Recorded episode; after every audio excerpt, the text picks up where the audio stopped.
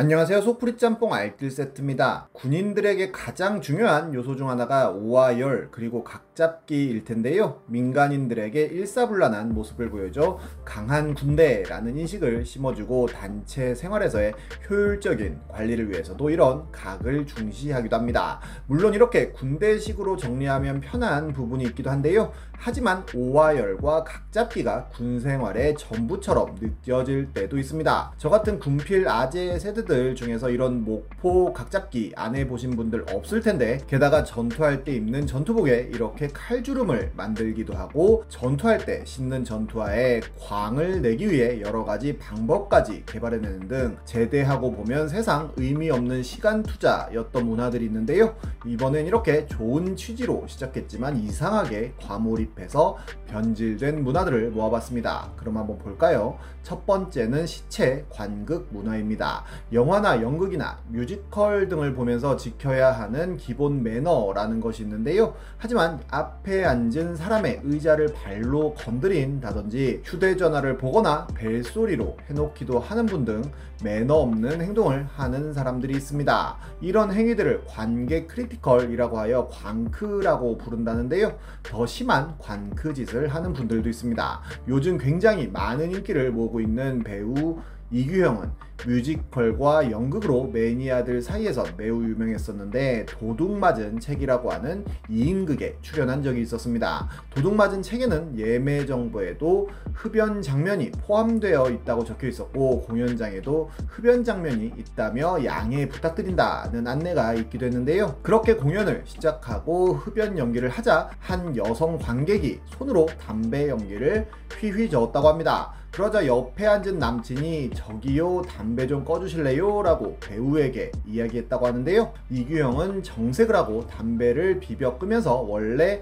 대사에 욕이 많은데 정말 리얼한 욕 연기를 했다고도 합니다. 도둑맞은 책 트위터는 바로 담배를 꺼달라는 관객 때문에 불편함을 드려 죄송하다는 사과문을 올렸고 이규형 역시 본의 아니게 3인극을 관람하시게 된 관객 여러분들께 죄송하다는 말을 전한다며 앞으로 더 철저히 공지하고 안내 멘트에도 추가하겠다는 글을 남기기도 했습니다. 이런 광크를 없애기 위한 문화가 시체 광극 문화인데요. 말 그대로 시체처럼 아무것도 하지 않고 숨만 쉬면서 공연을 보는 것이라고 합니다. 특히 소극장 위주로 이런 문화가 발달하여 관람에 누군가가 방해를 주면 민감하게 반응하고 공연이 끝나면 온라인에서 해당 관객을 욕하는 것으로 도배가 되었다고도 합니다. 워낙 소극장 관람 인원이 적다 보니 점점 관객들은 고인물화 되어갖고 많은 분들이 더욱더 신체 관극 문화에 집착하게 되어 조금만 관람에 방해를 하여도 광클하며 꼽을 줬다는데요. 머리를 넘기거나 손만 움직여도 눈치를 주고 어떤 분은 다리를 꼬았다가 풀었다는 이유로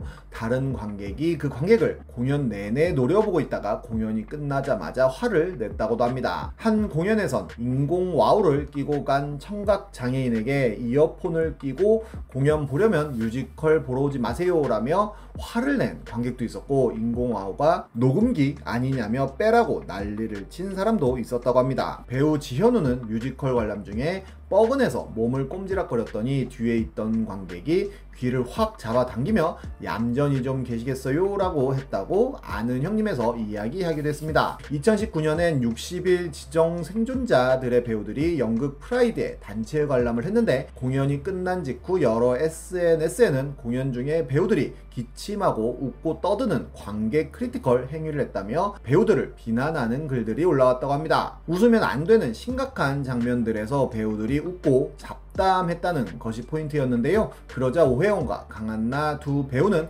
SNS를 통해 어떤 이유를 막론하고 죄송하다는 말씀을 드리고 싶다며 바로 사과문을 올립니다. 그런데 함께 공연을 봤던 손석구는 몇몇 관객분들이 그릇된 주인의식과 변질된 공연 관람 문화가 오해를 넘어 거짓 양상까지 만드는 상황이 당황스럽다며 트림 기직에 잡담을 하지 않았다는 글을 올립니다. 배우들이 얼마나 광크 행위를 했는지는 그 공간에 있던 사람들만 알겠지만 이 사건이 시체 관극이라는 단어가 널리 알려진 계기이기도 한데요. 스릴미라는 공연이 시체 관극 문화 형성에 큰 공헌을 했다는 썰도 있는데 스릴미는 2인의 배우의 피아노 음악만 나오는 공연으로 매니아들이 재관람을 굉장히 많이 하면서 매진시키는 공연으로도 유명합니다. 그런데 밀록이라고 하여 몰래 공연 중에 녹음을 한 관객이 음원을 웹하드에 올려 판매한다고도 하는데요. 다른 관객들이 자기 녹음본의 가치를 떨어뜨리면 때리고 눈치 주고 뒷담 남기던 게 15년 넘게 이어지면서 관람 문화로 굳어졌다는 주장도 있는데 이 스릴미로 입덕을 했던 관객들이 중소극장은 이렇게 관극하는 거구나 하고 인식하다가 이제는 주류 관객이 되며 그런 문화를 정착시켰다는 설입니다. 공연 관계자들 역시도 이런 시체 관극 문화에 대해 많은 고민을 하고 있다고 하는데요. 제작사 측에선 이런 마니아층이 전체 관객의 8, 90%를 차지한다며 이런 분들은 같은 공연을 여러 번 관람하며 작은 차이를 찾기 때문에 조용히 집중할 수 있기를 원한다고 합니다. 제작사들은 이들이 같은 공연을 20번 가까이 보는 캐시카우이다 보니 이분들의 입장을 이해해야 한다는 이야기를 하기도 했는데요. 하지만 이런 시체 관극 문화가 소극장 문화의 뉴비들의 진입을 막는 커다란 진입 장벽이 되어간다는 의견들이 나오고 있기도 합니다. 이런 관람 문화 중 많이 변질된 문화로 야구의 아주라 문화가 있기도 한데요. 롯데 경기에서 파울볼이나 홈런볼이 날아와서 주우면 주변에 있는 어린이들에게 공을 선물해주는 문화 입니다. 주변에 관객들이 아주라를 크게 외쳐 결국 주게끔 만들기도 했는데요. 실제로 MLB에서도 아이들에게 공을 주는 문화가 있기도 하고 사직구장 역시 공을 받은 어린이들에게 특별한 기억을 주자며 좋은 의미로 시작하여 자발적으로 아이들에게 어른들이 공을 주는 모습을 보여주며 좋은 문화로 포장되기도 했었지만 이를 악용하는 어른들과 아이들이 나타나며 나중엔 강탈 문화로 변해버립니다. 볼이 날아오면 주변의 부모들이 자기 아이를 들쳐매고 뛰어오기도 하며 다 큰 아이들 역시도 파울볼주의로 하이에나처럼 몰려드는 모습을 보여주기도 했습니다. 2014년엔 외국인 타자 히메네스의 첫 홈런볼을 주었다가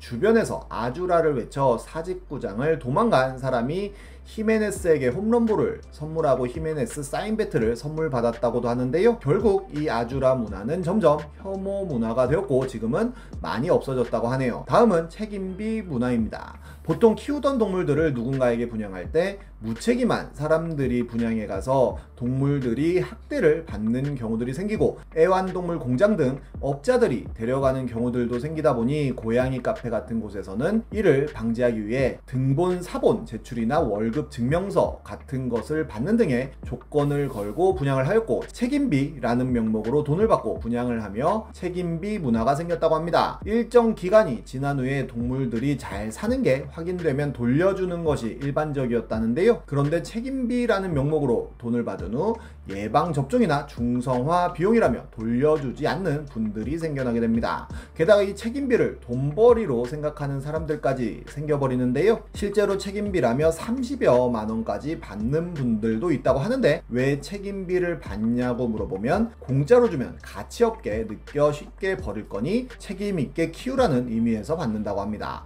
아무 길고양이나 잡아서 분양한다며 책임비를 받는 개인들이 우후죽순 생겨났으며 책임비를 전문적으로 받는 업자들까지 생겨나기 시작합니다. 유기동물을 잡아와서는 무료 분양이라고 광고하고 막상 분양을 받으러 가면 수십만 원의 책임비를 받는다고 하는데요. 심지어 한 업체에 스핑크스 고양이를 분양받기 위해 전화를 해서 물어보니 10만 원만 내면 된다고 하며 일단 오라고 했고 막상 가보니 다른 고양이로 착각했다며 130만 원의 책임비를 내라고 했다고도 하였고 어떤 분은 푸들을 입양하러 업체를 갔더니 이미 이 강아지는 다른 사람이 입양해 갔다며 다른 강아지를 소개해 주기도 했다고 합니다. 이쯤 되면 중고차 시장과 다를 바가 없는 것 같기도 한데요. 게다가 이와 반대 개념의 책임비 문화를 만들어 돈을 번다고 하는데 동물들을 키우다가 더 이상 키우기 힘들어진 사람들을 대상으로 책임비를 받고 동물들을 데려가는 사업을 시작한 것입니다. 전화로 문의하면 3, 40만 원 선이라고 해놓고